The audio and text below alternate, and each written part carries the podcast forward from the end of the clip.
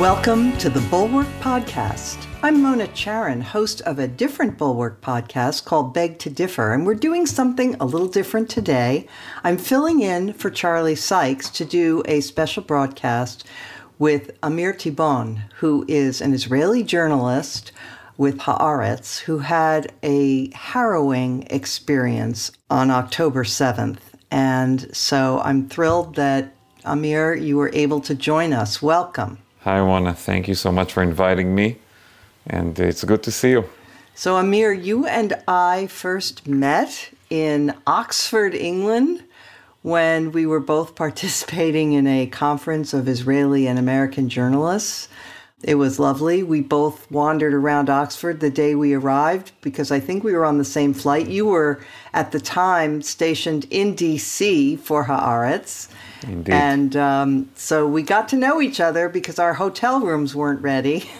I remember, yes. yes, we wandered around, but you've been nice enough to join me on Beg to Differ a couple of times. So I want to just begin with what happened on 10 7. So you and your family were living in a kibbutz very close to the Gaza border and tell us what your first indication was on that morning that something unusual was happening.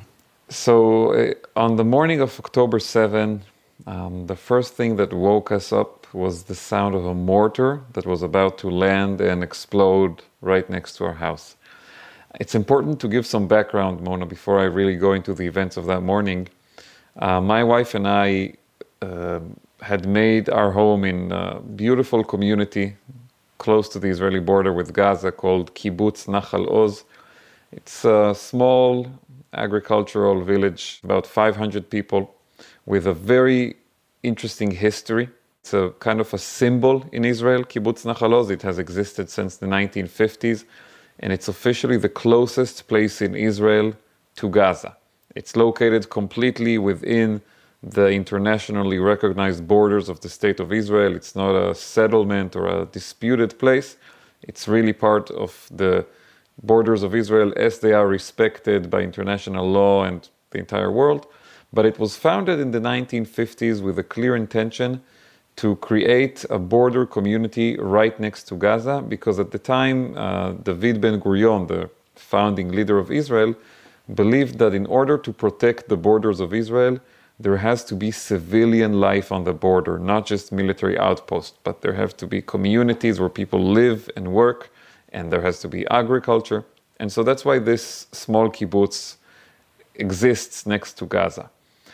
It's a place that has known a lot of war and um, some tragedies over the years, but on the day to day level, it's a beautiful place um, with um, a very kind of uh, green and um, relaxing environment. You know, if you've ever been to a kibbutz in Israel, so you can imagine it, the small alleyways, there are no streets with cars inside a kibbutz. You park your car outside, and inside people only walk or use their bicycle. Uh, a lot of trees, a lot of green lawns, a small kibbutz store where we would take our two daughters in the afternoon to buy popsicles after kindergarten.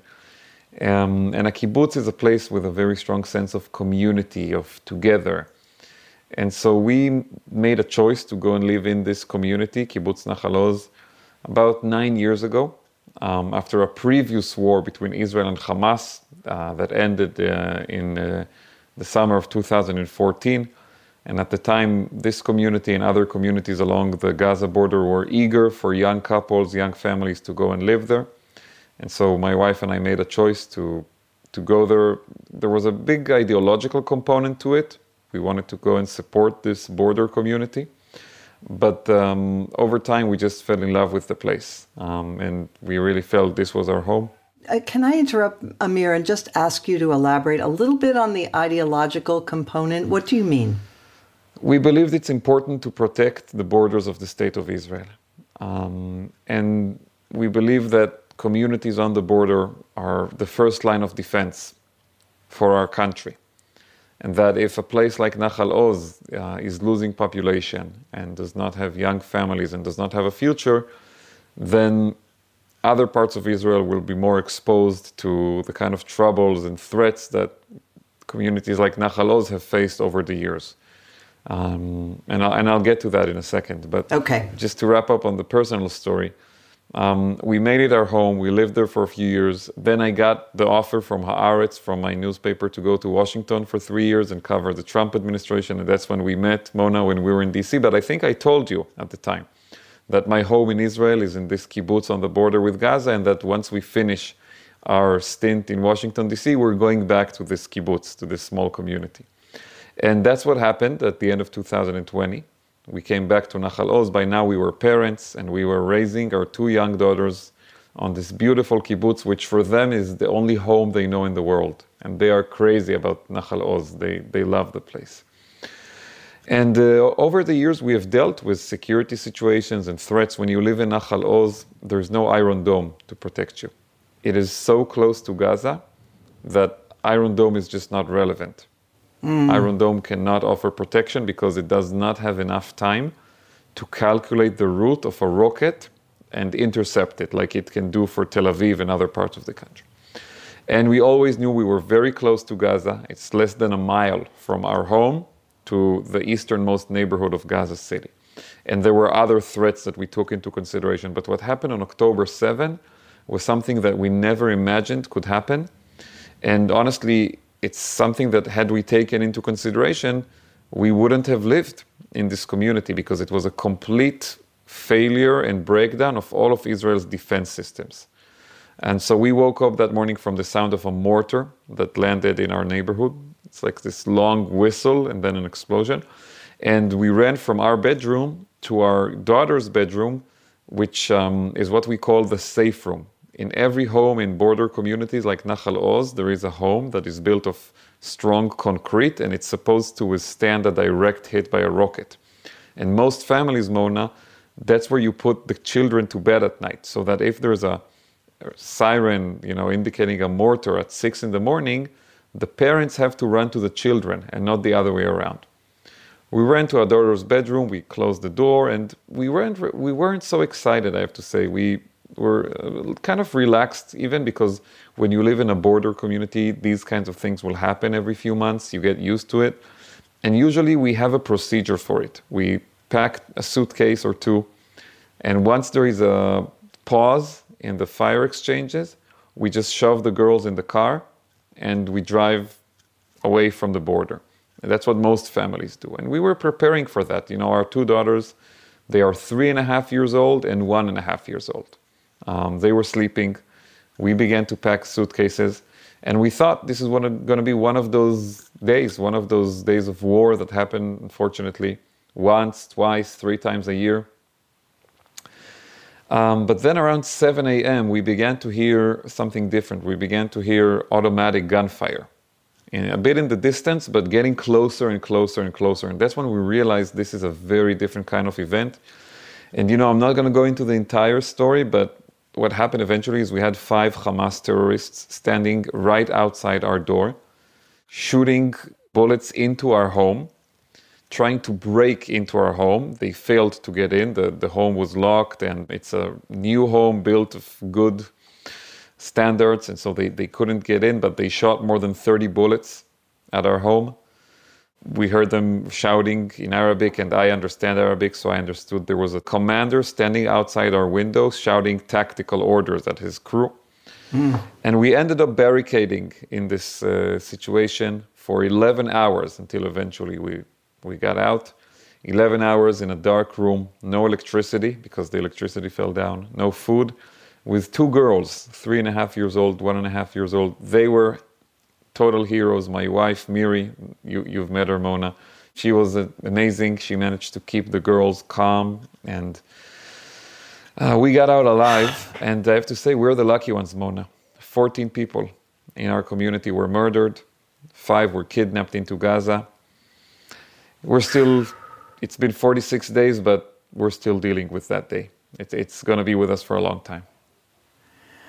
I can imagine. Um, have the girls gotten over it? Do they show any signs of trauma or are they excessively fearful or anything? Um, at first, we thought, well, they're, they're young, they're small, they're not going to remember much. We were very wrong. Um, ah. They're very smart. They understood more than we thought they will.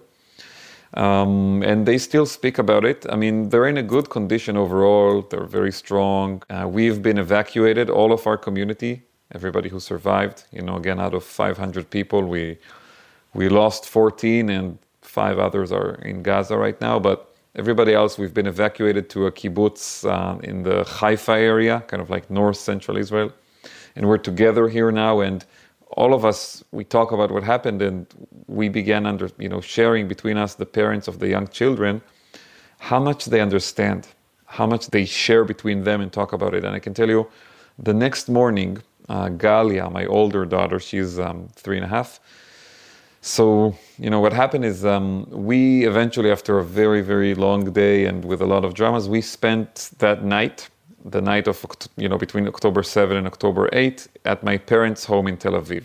Um, we got there around 3 in the morning. And Galia went to sleep, you know, next to her grandmother. And when she woke up in the morning, the first thing she asked my mom, her grandma, can we get out of the room? Oh. Because the previous day, for 11 hours, she could not get out of her room. And you had no bathroom and you nothing, no, no bathroom, no food, nothing. Ugh. Just stuck in the dark for 11 hours with gunshots heard all around mm. all the time. I can tell you that um, the, the story of our family became famous. My father is a retired military general, and he came down to the area and he participated in the fighting against Hamas, and he helped kill terrorists and save wounded soldiers and a lot of other things. And eventually, he also made it to our home. And I'm telling you that because when he made it to our home in the afternoon, together with a group of soldiers that, you know, he went with them from house to house in our community, um, killing terrorists, clearing the community, and eventually getting to us as well. Um, that's when, you know, the first thing my girls saw that day was their grandfather with a few soldiers in uniform. And after that, my father was called to reserve duty um, for a week or two to help Israel's southern command. And one day he came to visit us in the kibbutz to which we've been evacuated, and he was in uniform. He, he was in, the girls are not used to see him because he's been retired of the military before they were born. So Galia, my older daughter, you know, she sees him in uniform. She runs to him and she says, "It was dangerous outside. There were bad people, but grandfather came." Like you know, seeing him in uniform reminded her. And even my younger daughter, you know, Carmel, she's only a year and a half. For the first two weeks after this, she refused to go to sleep in a room with the door shut. She wanted oh. the ah. door to be open. She would ask all the time, Can I go outside? This has had an impact on them. And, and again, you know, compared to some of our friends, some of our neighbors, you know, we have young children in our community who lost their parents, on, who lost parents on that day. You know, um, my next door neighbor, Ilan, who was the security coordinator of our community, he died fighting the terrorists and he left behind a wife and three young daughters. So it's a tough uh, situation for us as a community, for us as a family, for Israel as a nation. These are difficult days. We've been dealing with a lot of pain. Can you help people to understand why it is that Israelis and frankly Jews worldwide have responded to this attack with a sense of existential threat. Uh, that this is something completely different from the usual skirmishes that have taken place between Hamas and Israel in the past? It's a really good question, Mona. I think there are several answers behind it. First of all, I think the scenes of October 7, the helplessness of people who were slaughtered in their homes, or the people who were slaughtered at a, a music festival that was taking place that weekend in our area, a bit further away from the border, but still not that far. Young people who came to dance and and just you know have a good time with friends, and more than 300 people were murdered there. Um, those scenes, I think, for Jewish people brought back memories. Um, some people said of the Holocaust.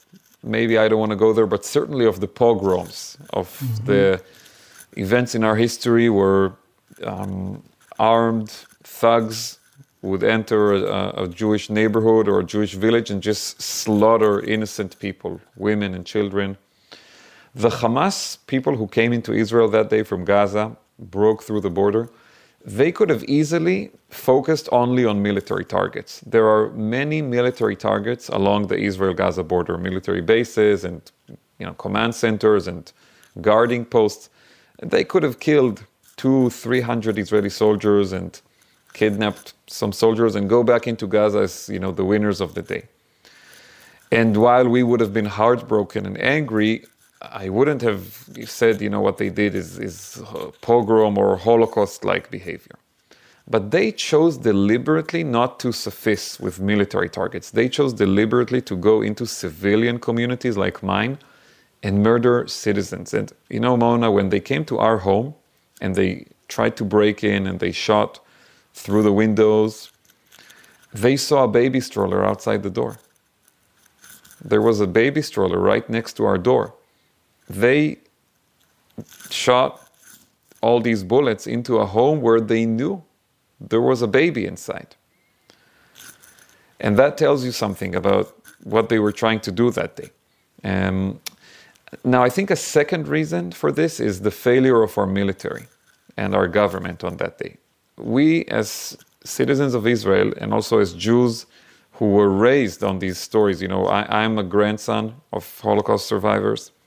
Miri, my wife, is the granddaughter of survivors. Her, her grandmother was in the siege of uh, St. Petersburg, of Leningrad, when the Nazis, you know, the German military was putting a siege on the city. And so we were raised with the notion that that's history.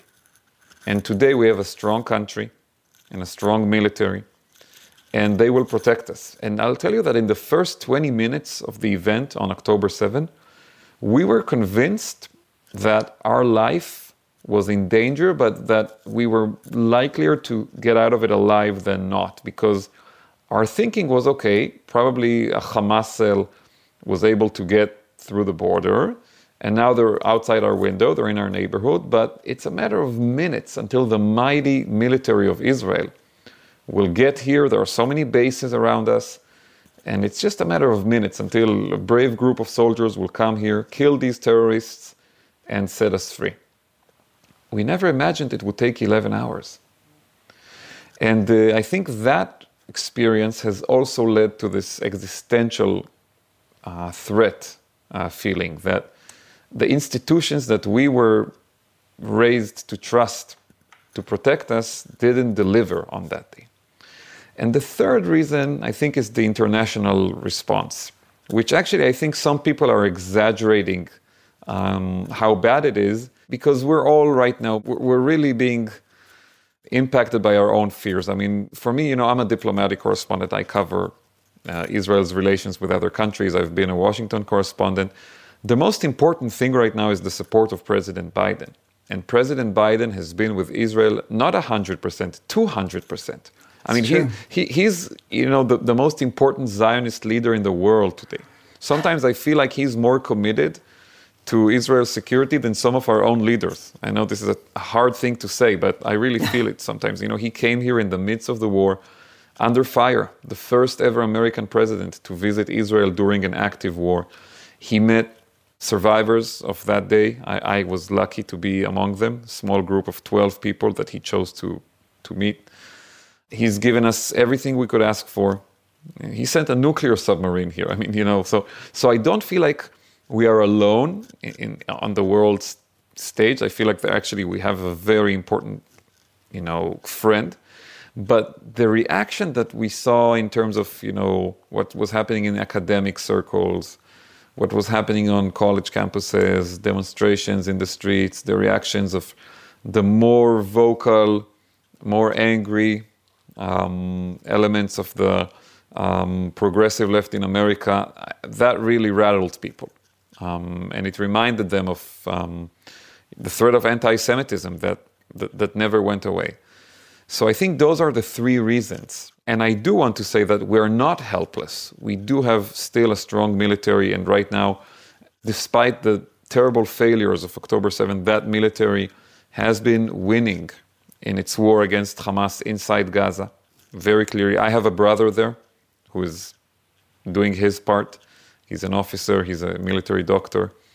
And I hear from friends, and, and I know the military is doing a very successful campaign right now against Hamas. We have the backing of Joe Biden, Israel's best friend in the world, and coincidentally, the president of the United States. It's important to have his support. And we have each other, you know, Israelis. Um, Israeli society has really been impressive at this moment in the, the level of support and how people are really going out of their ways to, to help and, and support one another, and especially for communities like ours that were hit so hard on that day. People all over the country just want to help us. There is a little problem, which is that our government is a complete failure and just dysfunctional at this moment and not doing the right things. We can talk about that later if you want. But all the other factors are still working in our favor, and it's important to remember that. Yeah, let's do talk about that. So, Netanyahu, who, in my humble opinion, did make some contributions, great contributions to Israel earlier on in his career, has become corrupt and unreliable. And he sold himself to the Israeli public as Mr. Security. Of course, yeah. And he has failed so badly. Now, my question to you is is it perceived within Israel that that is the case? And will do you think that that people do hold him accountable? I mean, he has not apologized. He has not acknowledged his responsibility. Do you think Israeli people will hold him accountable eventually when the war is over? There's a lot of uh, questions to unpack here. Okay. I was in the U.S. when the Tree of Life synagogue massacre happened. I was covering it as a reporter. Can you imagine something like that happening in, in America, an attack on a synagogue? And the president, for more than three weeks, would not say the word synagogue when he spoke about it, would not address the fact that this happened to the Jewish community. You can't imagine that, right?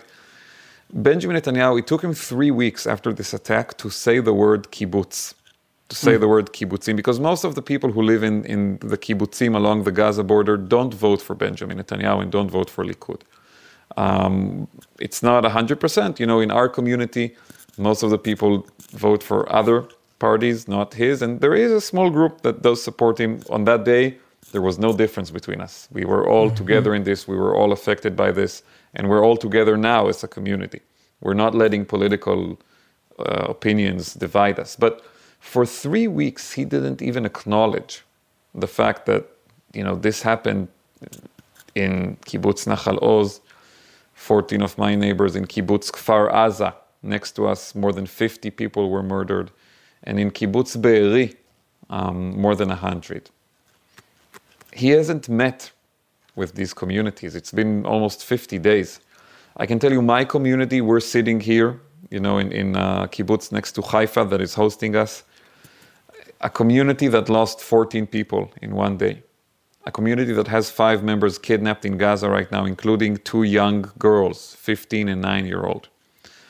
A community that for years suffered from these rockets and mortars of Hamas. And I have, you know, I'm not going to, to you know, kind of uh, pat my own shoulder, but speaking of my wider community, I feel, uh, oh, you know, good enough to say that we were very brave. We did this for years, raising our children there marking the border of Israel with our own feet, despite the threats that most of the population in Israel would not agree to live with. The idea that any day a mortar can fall outside your home and you have seven seconds to reach shelter. Nobody from his government has come to visit us. Almost 50 days. We've had here the previous prime minister, Naftali Bennett, came to visit us, although nobody in our community ever voted for him. You know, he's a more right wing religious politician. We are a secular, left leaning kibbutz. We're not his base. He came to visit us. The opposition leader, Yair Lapid, came to visit us. Uh, other members of Knesset from the opposition were here. Nobody from Netanyahu's government has stepped foot here to speak with our community for almost 50 days. Just on that basis, I think they are unworthy of holding power. But now if we go into the questions of you know responsibility for what happened i don't put it solely on him i believe a lot of the blame is also with the top military commanders and the top intelligence uh, officials who didn't see the flashing red lights who didn't understand what was happening and um, some of the blame is also on the prime minister. You know, if there's a company that has to fire five of its most senior executives because they badly, badly miscalculated and caused huge damage, the CEO is going to stay.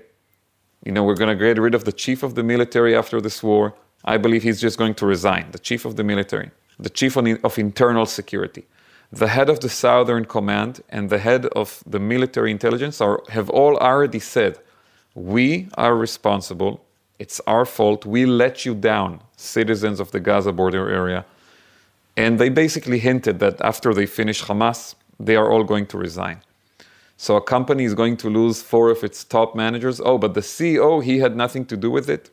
In, in what world would that?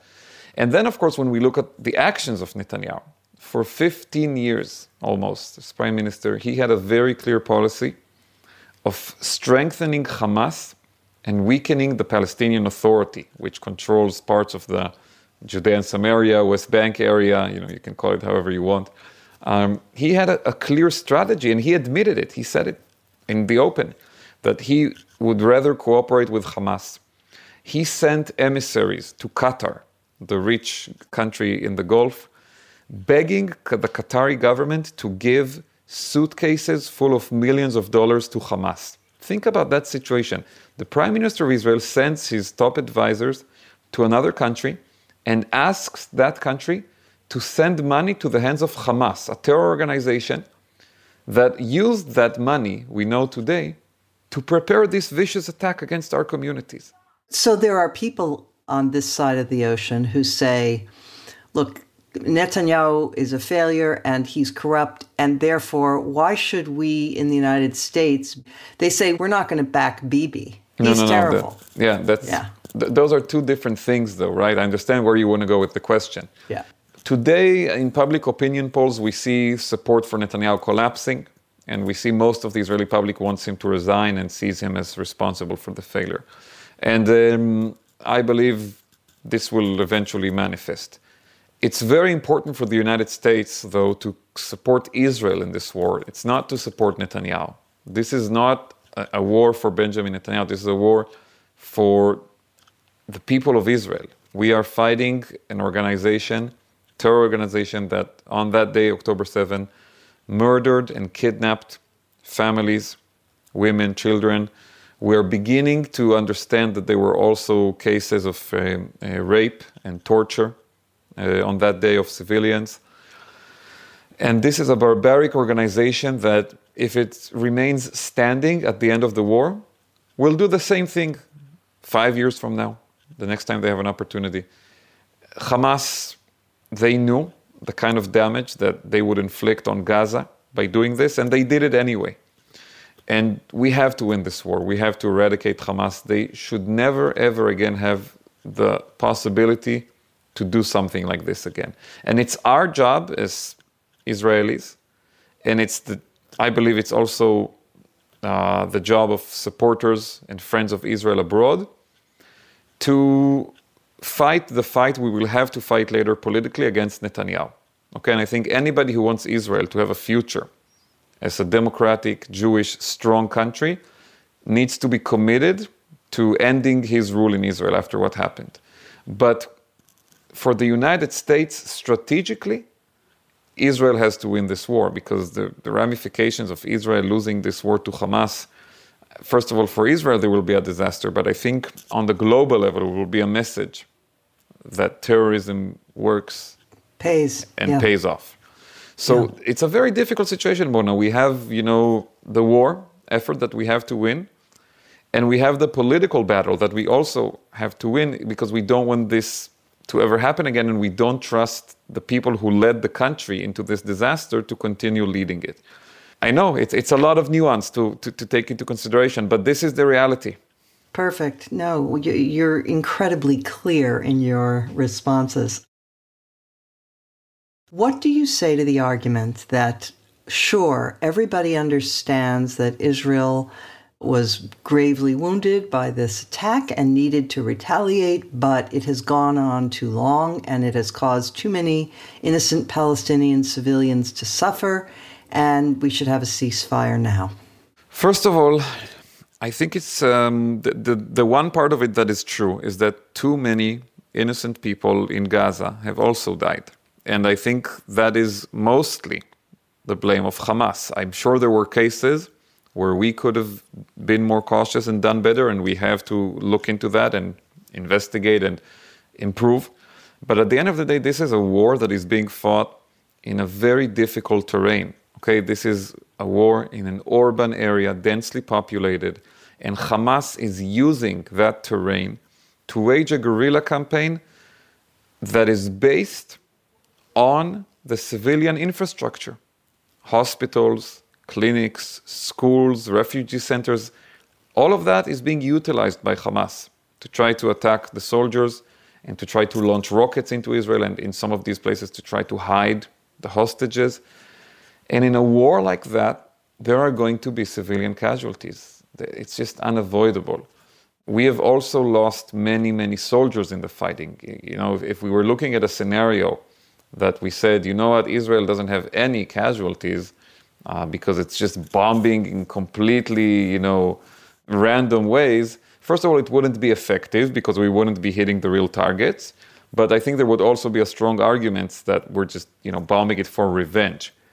Our soldiers right now are risking their lives not for the purpose of revenge, but for the purpose of actually dismantling these terror infrastructures that and it requires them to go in, to go from home to home, from door to door.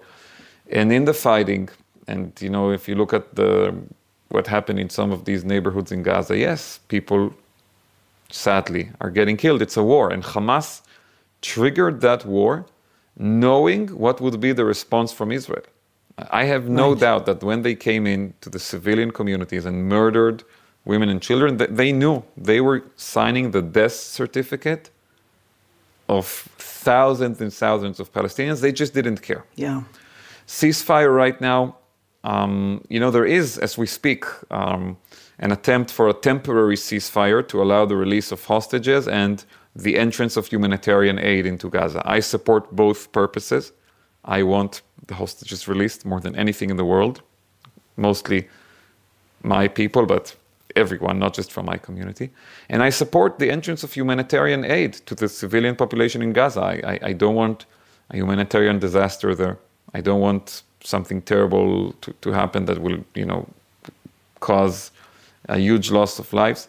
But I don't think we should have a permanent ceasefire.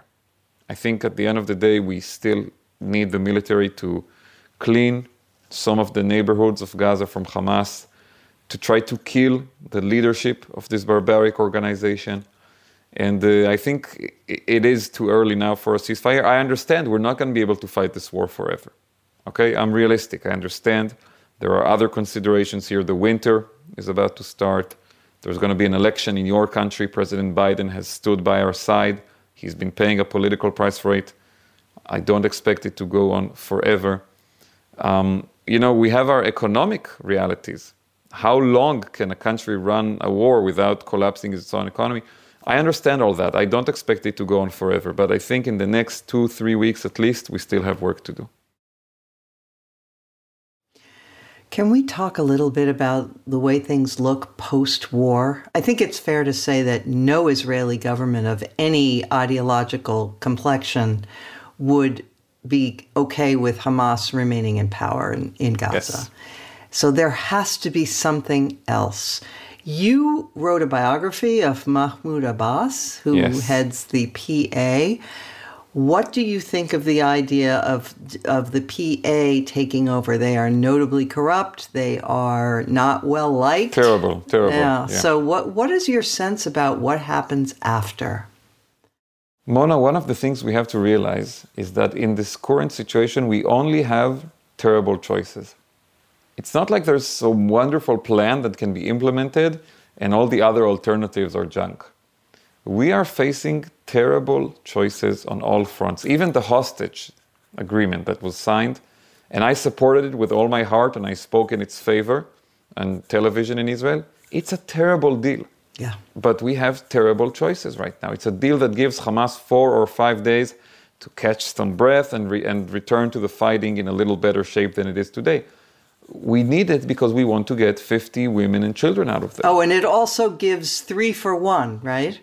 Yeah, yeah. That for me, that's less of the problem that we're Okay. releasing, you know, all these prisoners. Just the fact that they will have days to regroup and Okay. and and reposition themselves for the for the fight and, and maybe kill more of our soldiers is, is, a, is a disaster. But we are only facing disastrous choices. We were surprised on October 7. We did not prepare for it. Uh, the government spent 10 months igniting a civil war inside Israel over Netanyahu's judicial power grab instead of preparing the country for war with the enemies. And we are now paying the price, okay? Yeah. But we have terrible choices. And I think when it comes to the question of who will rule Gaza in the future, look at the choices we have. Uh, allowing Hamas to remain in power is not even an option. Not even an option. Bringing in the Egyptians is a fantasy. It would be great if Egypt agreed to take over Gaza. I don't think President won't. Sisi wants that. No. So we can leave a power vacuum and see ISIS take over, which is a terrible option. We can try to bring some kind of an international force in there. Of course, the demands that would be um, presented to Israel from any country in the world that would send its soldiers to protect the Israel Gaza border uh, may be a, a bit too much to stomach for this Israeli government because you know there's then the question of the occupation in the West Bank and the settlements. And then there's the option of bringing in some kind of a different Palestinian government that is not Hamas. And the only other Palestinian government that exists today is the terribly corrupt government and sometimes also anti Semitic government of the Palestinian Authority. Now, I think there is a case to come and say, okay, we want the Palestinian Authority there, but we want to see it reformed, revitalized, changed. This was the American line about 20 years ago when the Bush administration supported Mahmoud Abbas replacing Yasser Arafat. Basically, Arafat was considered persona non grata. You know, the, the, nobody was willing to work with him anymore because of his involvement in terrorism. And Bush said we need a different Palestinian leadership. Maybe today, with Mahmoud Abbas in his you know late 80s now, offering uh, an anti-Semitic rant every few months, deeply disliked by his people, maybe this could be part of the arrangement that you need a different Palestinian leadership, at least in Gaza. And again, there are, you know, there are no good options. And, and you know, another option is to keep it under Israeli occupation, to, to go back to our military being inside there all the time. And I think that option, first of all, I personally don't think it's good for Israel, but I also don't see any chance that the United States administration would support it. And this would put us on a collision course with Biden, which is not something we want right now. We rely on his support in so many other ways. So we're only facing bad choices. Uh, and I think that among those choices, creating some kind of a Palestinian uh, entity that governs Gaza with support of Egypt and the US is the least terrible option right now. One of the things that was feared in the immediate aftermath of the horrible attack on the 7th of October was that there would be an uprising of violence against Israel, not just from Hezbollah in Lebanon. There was a lot of fear about that. And I know there has been clashes along the northern border, but it's not a full scale war there. So that did not happen. The Hamas probably wanted or imagined that this would lead to an uprising in the West Bank as well. And third, they may have hoped that Israel's Arab population, Arab Israelis, who make up about 20% of the population, would also rise up against the Jews in Israel. So I'd be curious to hear you on this topic. That the worst, in some ways, obviously, 10 7 was the most horrific attack, but the worst did not come to pass. And I wonder if you can talk a little bit about Israeli Arabs and about the West Bank and so forth. Yeah. So let's start with the West Bank. Um, the West Bank, um, I think the story is far from over. Um, we have seen some terror attacks there. And I think there's a great sense of concern within the Biden administration that if there is a second front, it will actually be there and not in Lebanon. I reported on, on it last week. They believe that the Palestinian Authority is uh, under great stress because of what's happening in Gaza.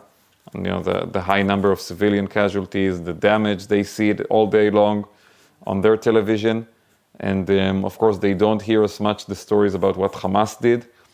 And there is great concern that the pressure on the Palestinian Authority could lead it into some kind of a breaking point. There is great concern about violence from extremist far right settlers. And you know, when I say that, I don't mean all of the settler population.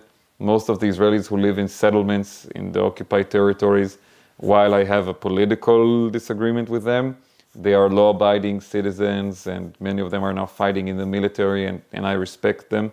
But there is a group within that population, relatively small, but unfortunately very impactful, that is using violence and terror against Palestinian citizens. And that can lead to an eruption of violence, you know, and, and acts of revenge on one another. Um, and there's the financial question of the Palestinian Authority being in a very difficult uh, monetary situation. And if it cannot pay salaries, what you have then is more than 20,000 armed Palestinian policemen who are not getting paid.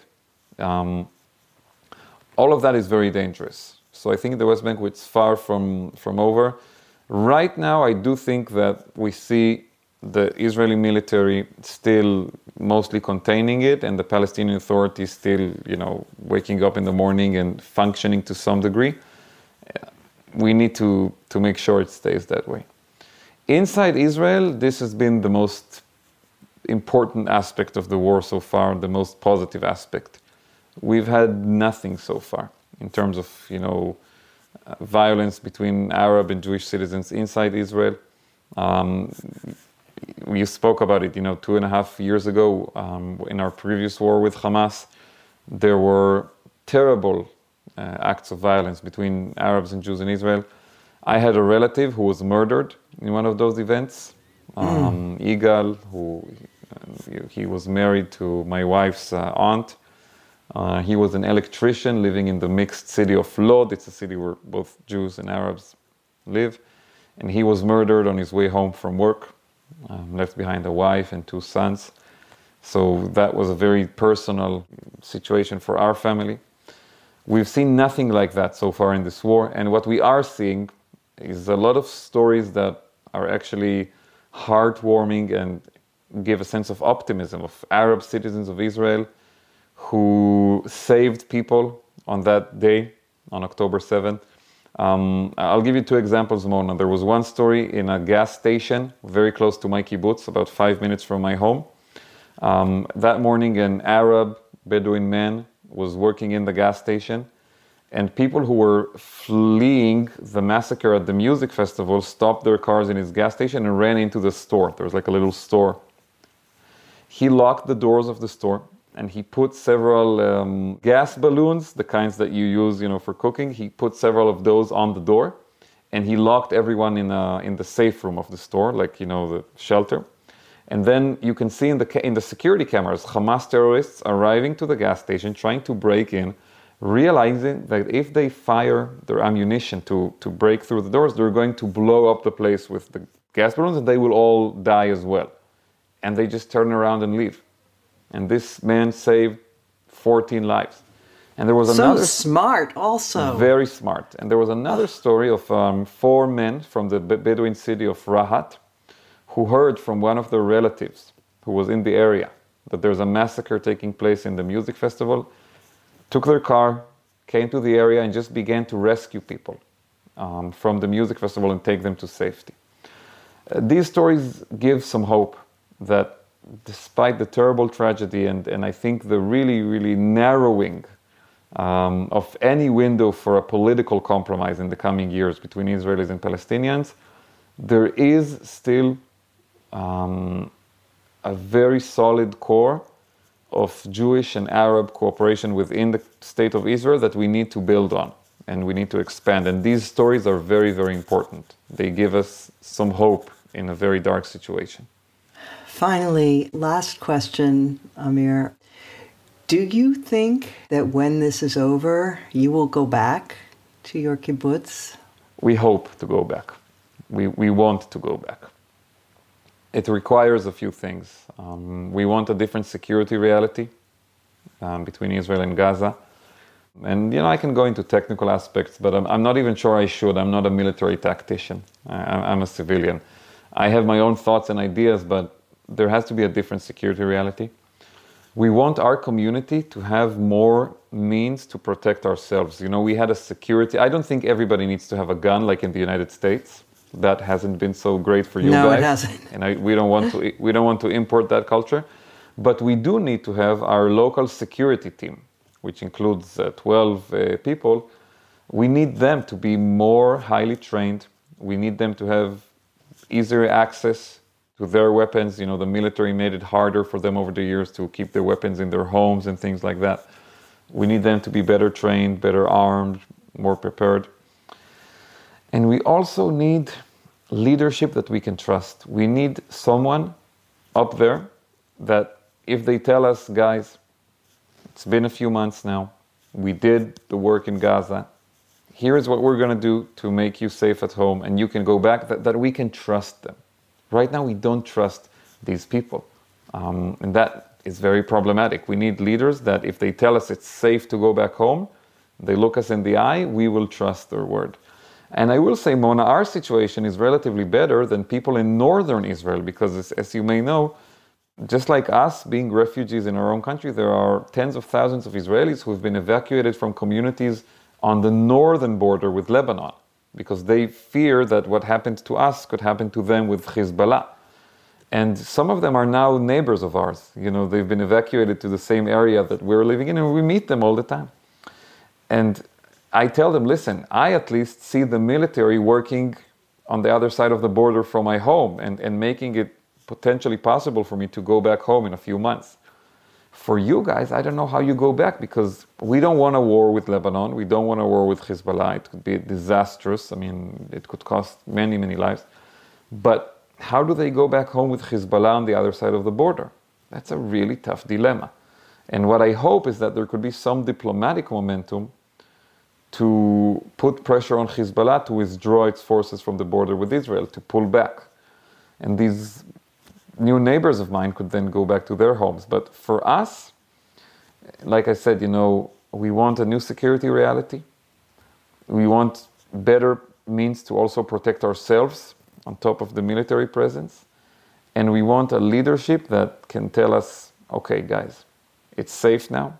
You can send your children back to kindergarten in Nachal Oz and drive off to work with peace of mind, and that we will trust their word. Amir, this has been really a fantastic discussion. Cannot thank you enough. I'm sending best wishes to you and to Miri and to your daughters and to your whole community. And I thank you so much for taking the time to talk with us on the Bulwark podcast.